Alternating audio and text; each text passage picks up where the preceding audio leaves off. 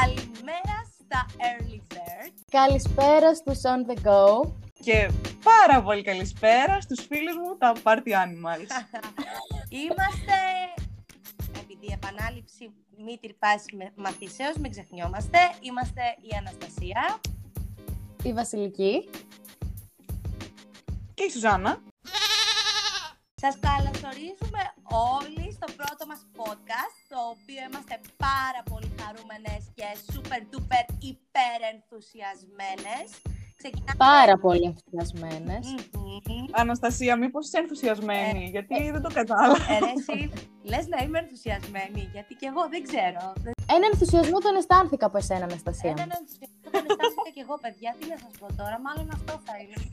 Κινάμε δυναμικά με ένα θέμα το οποίο έχει έρθει για να ταράξει τα νερά της κοινωνίας μας, να αλλάξει τους κοινωνικούς και τους ηθικούς φραγμούς μας και πάμε να πούμε και να πούμε ότι θα μιλήσουμε για το Me Too Movement. Me Too Movement, welcome to Greece. Το καλωσορίζουμε στην Ελλάδα. Έλα το αγγλικό. Λοιπόν, θα σας πούμε κυρίως τη γνώμη μας πάνω σε αυτό. Σχολιάσουμε γεγονότα και καταστάσεις τα οποία έχουν συμβεί και ήδη ξέρετε. Δεν θα φλιαρίσουμε, δεν θα μπούμε στη διαδικασία να τα ξανααναλύσουμε. Θα σας πούμε τη δική μας προσωπική άποψη και ίσως και κάποια βιώματά μας, όσες έχουμε, θα δείτε στη συνέχεια. Σε πρώτη φάση σχολιάσουμε μ, πώς από την Ταράνα Μπέρκ περάσαμε στη Σοφία Μπεκατόρου και πώς ο βιασμός και η σεξουαλική παρενόχληση έγιναν πλέον η νέα πανδημία. Πανδημία μέσα στην πανδημία. Όπως κάποιοι λένε και lockdown μέσα στο lockdown, θα έλεγα εγώ. Σαν μπάμπουσκα είναι αυτό το πράγμα, ρε παιδί μου. Δεν σταματάει ποτέ. Άστα να πάνε, Σουζάνα μου, έχεις απόλυτο δίκιο σε αυτό που λες. Το Me Too Movement, λοιπόν, παιδιά, ήρθε στην Ελλάδα. Ξεκίνησε από την Αμερικανίδα ακτιβίστρια Ταράνα Μπέρκ, όπως είπαμε και πριν, το 2007, η οποία είχε ως σκοπό να αυξήσει την ευαισθητοποίηση της κοινή γνώμης σε φλέγοντα ζητήματα όπως είναι η σεξουαλική παρενόχληση, παύλα κακοποίηση και άμεσος στόχος αυτού του κινήματος είναι να υποστηρίξει τα θύματα αυτά και να τα βοηθήσει να κάνουν μια νέα αρχή, να αντιμετωπίσουν τους φόβους και τις ανασφάλειές τους και να μπορέσουν να ξεκινήσουν μια νέα ζωή χωρίς να κουβαλάνε τα βάρη του παρελθόντος. Έτσι λοιπόν, εφόσον υπήρξε μια σωρία καταγγελιών, μετά από την δήλωση της Μπεκατόρου ήρθε η Ζέτα Δούκα και μετά και άλλες πολλές καλλιτέχνηδες, αθλήτριες, γυναίκες και άντρες, όπως είδαμε, από όλους τους χώρους, κυρίως από τον πολιτιστικό χώρο, το χώρο της, ε, των τεχνών. Όπως βλέπουμε, έφτασε λοιπόν αυτό το κίνημα και στην Ελλάδα και πάμε λίγο να σχολιάσουμε κάποια περιστατικά και να τα δούμε από την ε, σκοπιά και την οπτική της νέας γενιάς. Εγώ αυτό που θέλω να πω είναι ότι και αυτό που πρέπει να μας προβληματίσει περισσότερο είναι το γιατί κάποιοι, και αυτοί οι κάποιοι είναι πολλοί, ρωτάνε εντάξει και τώρα το θυμήθηκες μετά από τόσο καιρό; Μα εγώ δεν μπορώ να καταλάβω σε φάση τώρα το θυμήθηκες. Γιατί το ξέχασα ποτέ; Απλά τώρα το λέω. Εντάξει, δηλαδή κάποια πράγματα για μένα είναι λίγο αστεία που συμβαίνουν. Και καλά, εντάξει, υπάρχουν σκοπιμότητες ή οτιδήποτε. Βέβαια, βέβαια υπάρχουν και τέτοια πράγματα, γιατί τα έχουμε δει και αυτά να γίνονται. Αλλά το ότι μ, γενικότερα ο κόσμος δεν ήταν έτοιμος να διαχειριστεί καταστάσεις, γιατί όπως είδαμε, στην Ελλάδα τουλάχιστον, η Ευδοκύρου Μελιώτη είχε κάνει και είχε πει στα κανάλια και είχε κάνει καταγγελία, νομίζω, για τον. είχε πει για τον Κιμούλη ότι τέλος πάντων. Αλλά εκεί δεν μιλάμε βέβαια για σεξουαλική παρενόχληση, αλλά μ, γενικότερα ήταν βίαιος και, και αυτό είναι παρενόχληση. Δεν είναι σωστό να σου συμπεριφέρονται στο σκουπίδι στη δουλειά. Παιδιά, ο σου. Κιμούλης ήταν ένας άνθρωπος ο οποίος δεν σεβόταν την ανθρώπινη Ναι, ναι. ύπαρξη, το ότι υπάρχει αξιοπρέπεια και ότι όταν δουλεύεις όποιον και αν έχεις απέναντί σου, είτε είναι μικρότερό σου κατά δύο χρόνια, είτε είναι κατά δέκα χρόνια, είτε είναι στα πρώτα του βήματα, οφείλεις να τον σέβεσαι σαν να είναι, όχι βασικά σαν, γιατί είναι ίσος. Ενώ παίζανε. Για άτομα τα οποία δεν θεωρούσε ο ίδιος ότι είναι του βεληνικούς του δικού του, αυτομάτως ε, τα υποτιμούσε. Απορώ αυτοί οι άνθρωποι πώς βγαίνανε στη σκηνή και μετά από τέτοια ένταση και ψυχολογική πίεση, πώς μπορούσαν αυτοί οι άνθρωποι να αποδώσουν και να δουλέψουν. Δεν θα μπορούσα να, να το, όχι, να, όχι μόνο να το ανεχτώ, και να το ανεχόμουν μετά, δεν θα μπορούσα να λειτουργήσω στη δουλειά μου. Δηλαδή, μετά όντως θα ήμουνα, θα επιβεβαίωνα τα λόγια του. Πολλοί είπαν ότι δεν βγάλανε τη σεζόν αρχικά μαζί του, ότι σηκώθηκαν και φύγανε γιατί είπαν ότι έλα, για, δεν μπορώ εγώ αυτό το πράγμα. Απλά δεν είναι μόνο ότι το έκανε σε άτομα που δεν θεωρούσε του ελληνικού τους, γιατί είχε πολύ καταξιωμένους τοπιούς, όπως είναι ο, ο Αρζόγλου. Και ο ίδιος έχει πει ότι αντί να, ρε παιδί μου, να βασίζεται στο δικό του ταλέντο και στις δικές του δυνατότητες, ο Κιμούλη προσπαθούσε να υπονομεύσει όλους τους άλλους για να φαίνεται αυτός καλύτερος. Αυτό είναι πολύ. Έχει πολύ βαθιά ρίζα ναι. κακίας και, και πολύ ψυχολογικό, νομίζω, μέσα του. Ναι. Δηλαδή, ήταν καθαρά δικό του κόμπλεξ. Δεν, φταίγαν, δεν τους φταίγαν οι άλλοι σε τίποτα. Και επίσης, αυτό έχαναν τη δουλειά τους όλοι οι άλλοι που ήταν συντελεστές σε όλη την παράσταση. Άτομα που όντως χρειάζονταν τα χρήματα, δεν μπορούσες να πεις ότι να, έχω την αξιοπρέπειά μου και φεύγω, γιατί στην πλάτη σου κουβαλούσες και άλλους τόσους που θα είχαν τη δουλειά τους και θα μέναν στον δρόμο. Γι' αυτό πολλοί δεν έφευγαν. Τα ερωτηματικά που έχουμε εμείς πλέον ως νέα γενιά, ως ανερχόμενη γενιά που μπαίνουμε πλέον στους επαγγελματικούς χώρους, όλος αυτός ο κόσμος που ασχολείται πλέον με την τέχνη και το νέο αίμα, ας πούμε, new blood που λέμε, που μπαίνει μέσα και χώνεται στις δουλειές και ψάχνεται όπως εμείς. Μετά από αυτό, το shift, έτσι όπως το αποκαλούν οι ξένοι στη New York Times, είδα τις προάλλες, ότι η Ελλάδα υφίσταται ένα cultural και social shift, έτσι, έτσι το ονόμασαν. Γίνεται αυτό το shift, ε, όπως λέει η φίλη Αναστασία. Γιατί αλλάζουν πλέον τα στερεότυπα και έρχεται όντως η νέα γενιά, που μέσα από τα social media όλοι έχουν μία φωνή πλέον και καταρρύπτονται τα στερεότυπα. Γιατί πιο παλιά φοβόσουν να μιλήσεις, γιατί θα σε κουτσομπόλευαν, γιατί ο θήτης ουσιαστικά ε, προστατευόταν από την κοινωνία, ενώ πλέον δεν, δεν υφίσταται αυτό.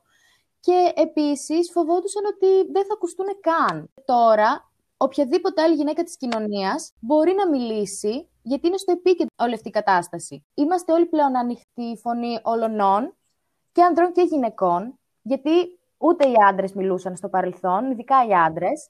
Ήταν πάρα πολύ ταμπού. Υπήρχε η αντίληψη ότι όσοι άντρες έπεφταν θύμα σεξουαλικής παρενόχλησης δεν ήταν αρκετά άνδρες, ήταν αδύναμοι. Και όμως τώρα, ειδικά με την περίπτωση του Λιγνάδη, άντρες τον κατήγγυλαν. Καλά, ήταν πολύ σοκαριστικές τέλος πάντων οι μαρτυρίες ενάντια στο Λιγνάδη. Εγώ σοκ. Πραγματικά κι εγώ. Η ψυχή μου δεν το αντέχει την τόση βία. Δεν, δεν μπορώ να το διαχειριστώ. Ε, καταλαβαίνω απόλυτα αυτό που λέει Σουζάνα μου. Παιδιά, οποιαδήποτε, να το πούμε και στους ακροατές μας αυτό, οποιαδήποτε μορφή βίας, είτε είναι σωματική, είτε είναι λεκτική, είναι κατακριτέα, δεν πρέπει να γίνεται και πρέπει να αντιμετωπίζεται άμεσα. Γιατί αυτό είναι το πρόβλημα της ελληνικής κοινωνίας στη δεδομένη στιγμή. Γι' αυτό υπάρχουν πολλά ερωτηματικά. Γιατί τώρα ήταν τόσοι πολλοί; Πώς γίνεται αυτό ρε παιδιά, τόσα χρόνια πώς κάνατε καριέρα, πώς μπορέσατε και προχωρήσατε με αυτά τα στίγματα και με αυτά τα βάρη στην πλάτη σας; Έχω μια απάντηση στο γιατί τώρα. Πες τη μας, ε, Είμαστε με ανοιχτά αυτιά. Ευχαριστώ πάρα πολύ. Έχω να πω ότι Τώρα, γιατί έχει αρχίσει ο κόσμος και η κοινωνία και ξυπνάει και συνειδητοποιεί ότι δεν πάει άλλο. Πρέπει να μιλήσω. Φοβόμουν. Παιδιά, ο φόβος είναι κάτι το οποίο είναι ανασταλτικό. Γι' αυτό πολλοί κόσμος δεν μίλησε. Α, εγώ θέλω να πω ότι πέρα από το φόβο είναι και η ντροπή. Ναι. Πάρα πολύ μεγάλο κομμάτι στο οποίο σε αποθεί από το να το πεις σε κάποιον. Και κάπου εδώ θα πω εγώ για κάτι που έχει συμβεί σε μένα στο γυμνάσιο και έκανα πάρα πολλά χρόνια να το πω. Στους γονείς μου το είπα φέτος, νομίζω, ή πέρυσι. Και μείνανε και μου είπανε, γιατί δεν, μα γιατί δεν το είπες; Και έλεγα, γιατί ντρεπόμουν. Αισθανόμουν πολύ περίεργα με αυτό. Όταν ήμουν λοιπόν στο γυμνάσιο, Δευτέρα Γυμνασίου, μετά το σχολείο πηγαίναμε όλοι οι μαθητέ και καθόμασταν στο πάρκο κάτω από το σχολείο και αφήναμε τις τσάντες μας στα παγκάκια. Και τότε τα γόρια είχαν ένα παιχνίδι ότι μας παίρνουν τις τσάντες και εμείς έπρεπε να τους κυνηγήσουμε για να τις πάρουμε. Μου, μου παίρνουν τη δικιά μου τσάντα και μιας φίλης μου. Τις τρέχουμε εμείς να τις πάρουμε τις τσάντες, δεν ξέρω εγώ τι. Και τώρα είναι τα γόρια πόσοι ήταν, 6, 7, και ήμασταν οι δυο μας. Παίρνει ένας την τσάντα τη δικιά μου, τη βάζει μέσα πάνω από τον κάδο και με πιάνουν οι δύο. Ο, Ο ένας μου πιάνει το ένα μου χέρι πίσω και όλο το άλλο, για να μην μπορώ να κουνιέμαι. Και μου λένε ότι ξέρεις κάτι, για να σου δώσουμε την τσάντα και να μην την πετάξουμε στον κάδο, θα μας αφήσεις να πιάσουμε το στήθος σου. Εγώ φώναζα και έλεγα ότι αυτό δεν είναι σωστό και ξεκολλήστε, ξέρω εγώ τι είναι αυτό τώρα και μην μου πετάξετε την τσάντα και γιατί να με πιάσετε. Είχα πει και το επιχείρημα ότι αφού δεν, δεν σας αρέσω σαν κοπέλα, ας πούμε, γιατί να με πιάσετε. Και μου είχε πει τότε ένας ε, συμμαθητής μου ότι αυτό δεν έχει σημασία. Το ότι αν μας αρέσεις ή όχι, είναι, είναι στήθος, μου λέει. Θέλω να το ναι. πιάσω. Εγώ να, να χτυπιέμαι και να του λέω, σας παρακαλώ, όχι, μην το κάνετε αυτό το πράγμα. Ε, τελικά, όντως με πιάσανε πρόλαβαν δύο ή τρεις. Μετά άρχισα να φωνάζω και να κλαίω. Θυμάμαι ότι επειδή είχα αργήσει κιόλας να γυρίσω, φοβόμουν να πω γιατί άργησα. Γιατί φοβόμουν θα μου πούνε ότι εσύ φταίει, γιατί άφησες την τσάντα σου εκτεθειμένη, αφού ξέρεις ότι το κάνουν αυτό. Και αισθανόμουν ότι, ότι φταίω, ε, αισθανόμουν πάρα πολύ βρώμικη. Ντρεπόμουν απίστευτα mm. πολύ. Και για πολλά χρόνια όντω το είχα πάει στο πίσω μέρος του μυαλού μου το συγκεκριμένο σκηνικό και δεν το είχα συζητήσει. Και ούτε οι συμμαθήτριές μου, που φίλες μου χρόνια τώρα, παιδικές που κάνουμε παρέα από τότε, δεν το ξέρανε και το μάθανε ξαφνικά φέτος. Και μου είπανε καλά, γιατί δεν το είπες; Και του έλεγα, εντάξει, ντρεπόμουν. Πάρα πολύ ντρεπόμουν. Που, και που ήρθα σε αυτή. Είχα θυμώσει με τον εαυτό μου που άφησα να, να έρθω σε αυτή την κατάσταση. Αλλά δεν το περίμενα. Και νομίζω ότι από την αντίδρασή μου καταλάβαινα ότι όντως δεν είναι αστείο και δεν είναι πλάκα. Δηλαδή πρέπει να το κάνεις και να σου πει το, η άλλη κοπέλα ότι αυτό δεν είναι σωστό για να καταλάβεις ότι κάτι τέτοιο δεν είναι σωστό. Αλλά δεν ξέρω εσύ. Άμα εσύ π.χ. ήσουν από τα άτομα τα οποία δεν αντιδρούσες ή δεν έλεγες τίποτα γιατί δεν ήξερες πώς να το διαχειριστείς.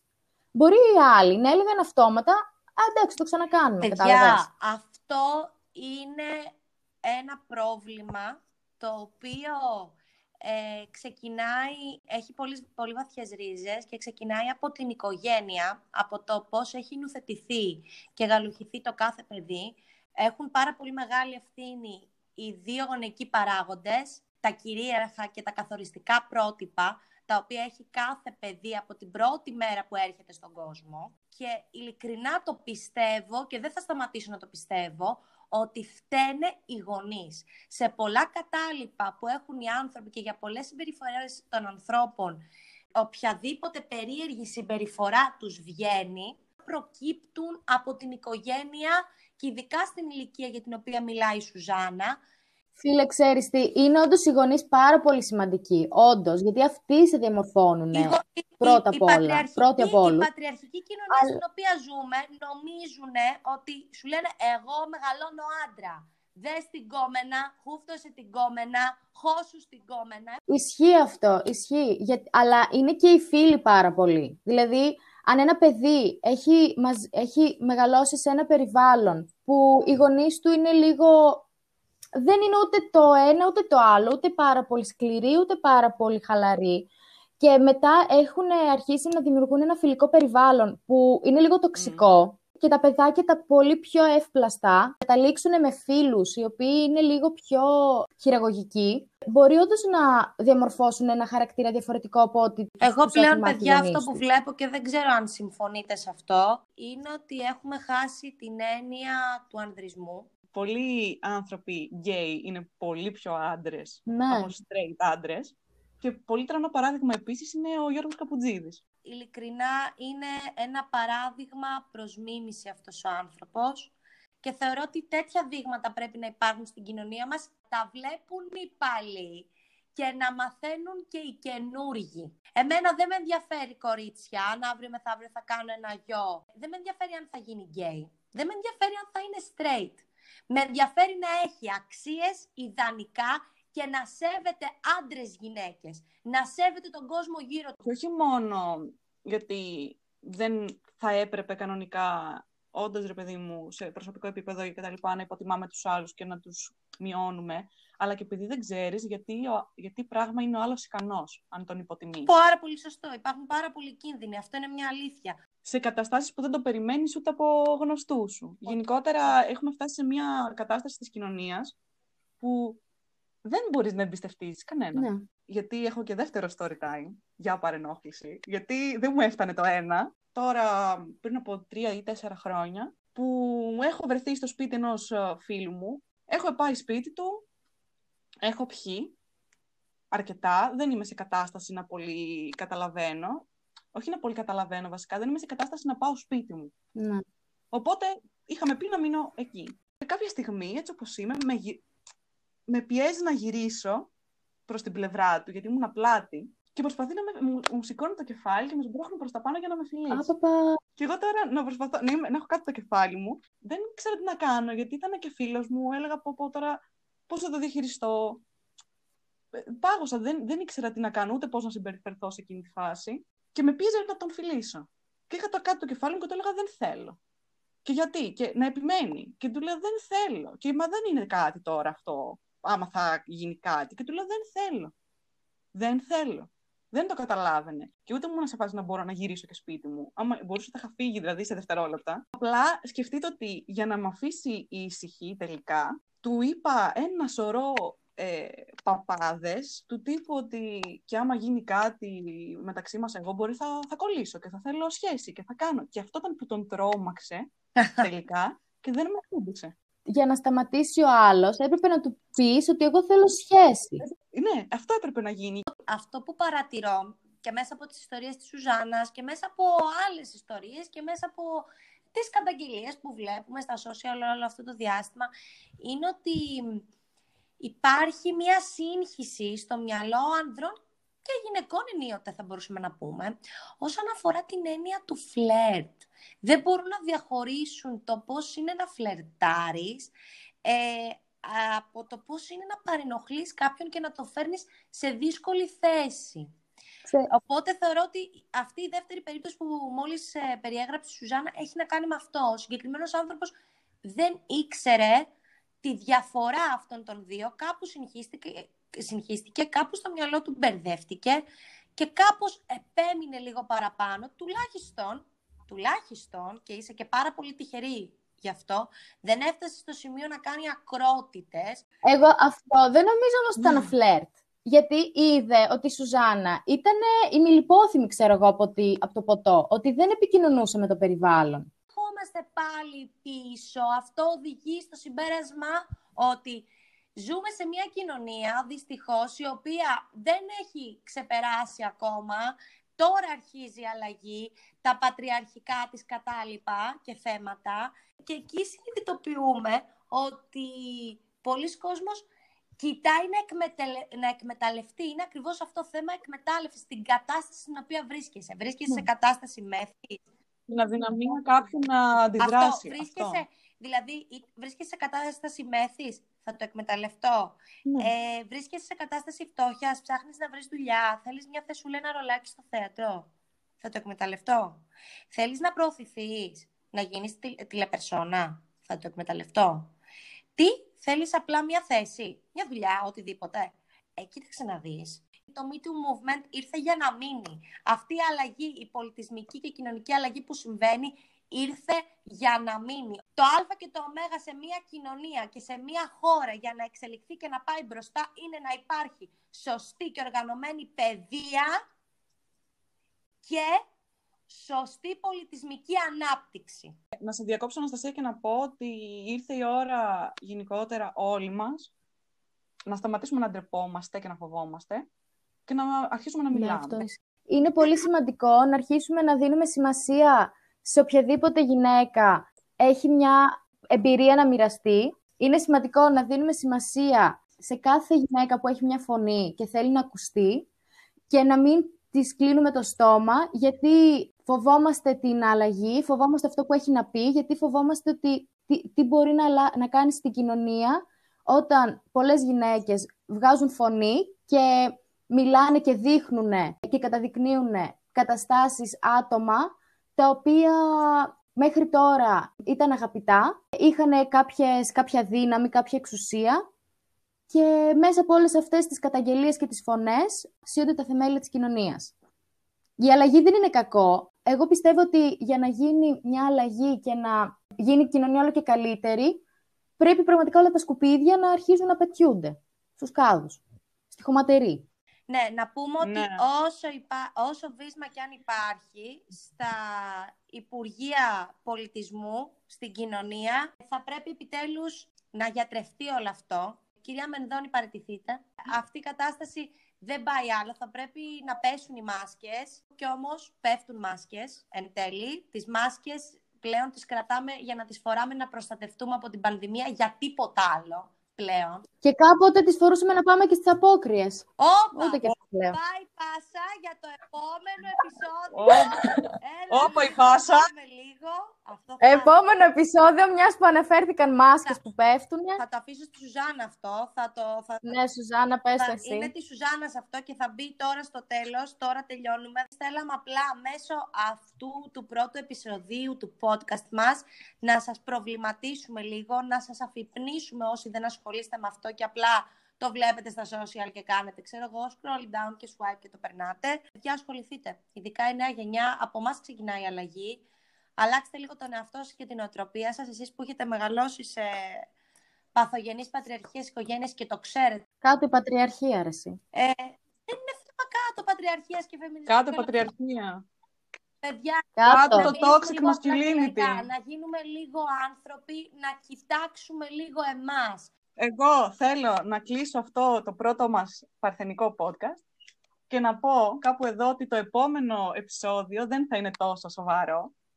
Θα είναι πιο στα δικά μου κυβικά. Γιατί το επόμενο επεισόδιο είναι για το πατρινό καρναβάλι, το οποίο μας θερούν και αυτή τη χρονιά.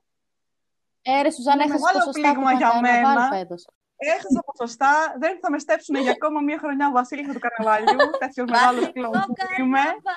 Καρναβάλι για πάντα. Δεν πειράζει. Έλα να μάθεις τι θα πει Για πατρινό. Δεν πειράζει. Θα έχετε ένα χρόνο να προετοιμαστείτε για το επόμενο καρναβάλι. Ακούστε, Λοιπόν, οπότε να μείνετε συντονισμένοι για τον καλύτερο οδηγό καρναβαλιού του Σουζάνα. κόσμου όλου. How to do it right είναι carnival. Είναι carnival. Ε, ρε. Ε, ρε, το αγγλικό. Εδώ θα σας αφήσουμε. Θα περιμένουμε το Α, ναι. feedback σας στα social media μας. Στο Instagram, παπάκι, Ακολουθήστε μας, θα ανεβάσουμε το freebeat.pod. σχετικό υλικό όσοι ενδιαφέρονται να ακολουθήσουν και το Me Too Movement στην Ελλάδα για το οποίο μιλήσαμε, αλλά και το Me Too Movement της Tarana Berg στην Αμερική. Το επόμενο επεισόδιο, η φοβερή επεισοδιάρα, τρελαίνομαι, θα έχει να κάνει με την Πάτρα και τα μυαλά στα κάγκελα. Κόλαση το fame story. Κόλαση του Κόλαση. fame story. Λοιπόν, φιλιά πολλά. Ε, Φιλάκια. φιλάκια πολλά. Bye. Άντε you πάλι. soon. Φιλάκια. See you Bye soon. bye.